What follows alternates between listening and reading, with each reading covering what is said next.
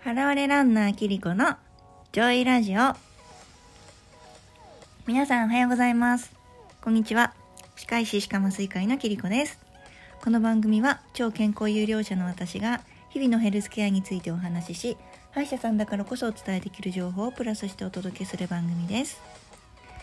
はいあのー、私今日珍しくお休みなんですけど珍しくないんですけど あのお休みなんだけど今日はねあのちょっと都内に用があるのでついでに皇居ランしてこようかなと思っててちょっと曇りでねあの残念なんですけどあの今月ね月間走行距離200キロ超えるんで多分この調子だと。まああと3日？4日しかない。あ3日か？262128あと3日しかないんですけどあの超えますね。あと14キロだから。だから今日皇居ラン2周すればあのもうほぼ到達だから。そうすごいよね。初めてなんですけど。まあ百何十キロっていうのは大体やってたんですけど200を余裕で超えるっていうのはなかなか毎月は難しいんで。はいあのー、前回はね老け顔予防であゆべ体操しましょうっていう紹介をしてあの割と皆さんから反響をいただいたんですけれどもちょっとあの反響が割とあったのでもう少し踏み込んだお話をしたいなと思ってちょっと考えてきたんですけど皆さんはアホ面って言われてどんな顔を思い浮かべますか？あの前回老け顔で今回アホ面かよって話なんだけど今ちょっと皆さんねアホ面やってみて。あの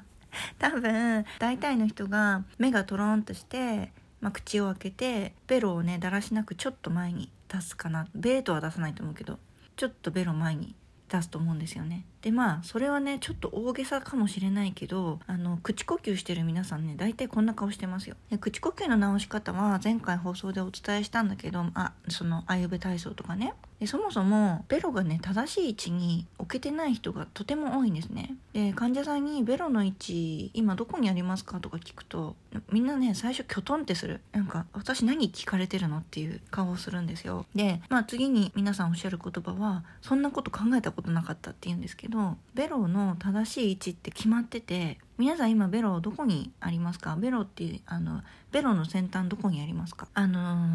まあ大体ね正しい位置にある人が、まあ、まあ少数少数正しい位置にいる。あとはあの上の前歯にくっついてる人。上の前歯もちょっと触ってる人、うん、あとは下の前歯を触ってる人。でもう一ついて上下の前歯の間にベロをちょっと差し込んでる人がいます。でええー、とねもしベロが、まあ、上の歯でも下の歯でもいいですけど前歯に当たってる人いたらあの少しずつ歯が動いちゃうと思います。ベロに押されてね。あと上下の歯の間にベロを差し込んじゃってる人全部差し込んでる人はなかなかいないと思うんですけどほんのちょっとねベロ歯と歯の間から出しちゃってる人いると思うんだけどそういう人はだんだん上下の歯が前歯が噛み合わなくなってきます。隙間が空いちゃう。じゃあ正しい位置どこなの？これはスポットっていう位置なんですけどこの場所は上顎にあります。ちょうど上顎の真ん中の歯の付け根。歯じゃない。歯には当てちゃいけない。けど歯の付け根。伝わるかな？これもしん？って思う人いたらあのぜひねあのネットで「絶」「絶」ってベロね。うん「絶」スペース正しい位置。で検索したらあのイラストいっぱい出てくるんで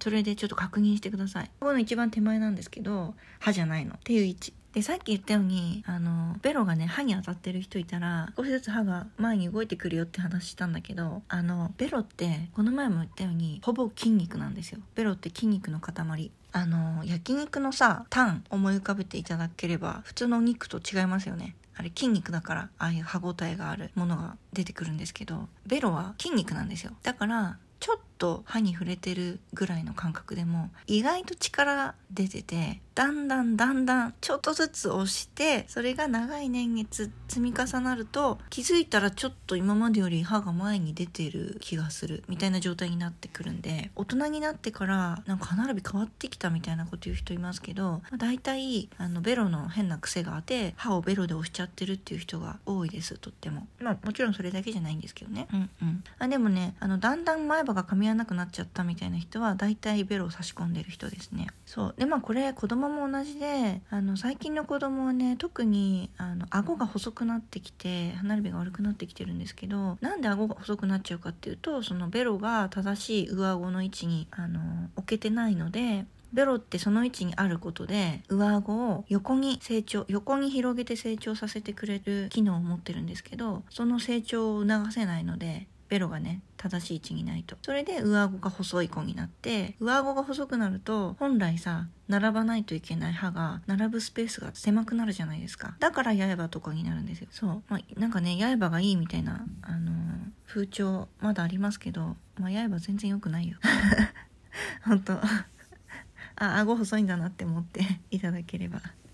もう全然良くないよ。可愛くない。うん。ごめんね。あのー、それでえーと、体のね筋肉が衰えるように年を取るにつれてだんだんベロの筋肉の、まあ、筋力もね落ちてくるんですよ。あの皆さんさ施設に入ってるおじいちゃんおばあちゃんって食べるの遅いイメージないですか？あとまああの口の横からこぼしちゃったり。もしかしたらねあの皆さんのおじいさんおばあさんもあのそうかもしれないんですけどそれはねベロの力が弱くなって筋力が衰えて、えー、で飲み込む力が弱くなってるからです。いやベロの力と飲み込む力って 関係あんの？って感じだと思うんですけどすごく関係あってみんなねお水飲む時のこと想像してほしいんですけどお水飲む時ってあのー、まあ、コップをね下唇に当てるじゃないですか。で、まあ、上唇を、まあ、下ろしてきてお水を取り込んでで、まあ、そこからが問題。お水を取り込んだらベロを上顎にギュッと押し付けてでごっくんしますよね。このごっくんする前にベロを上顎に押し付ける動作がないと飲み込めないはずなんですね。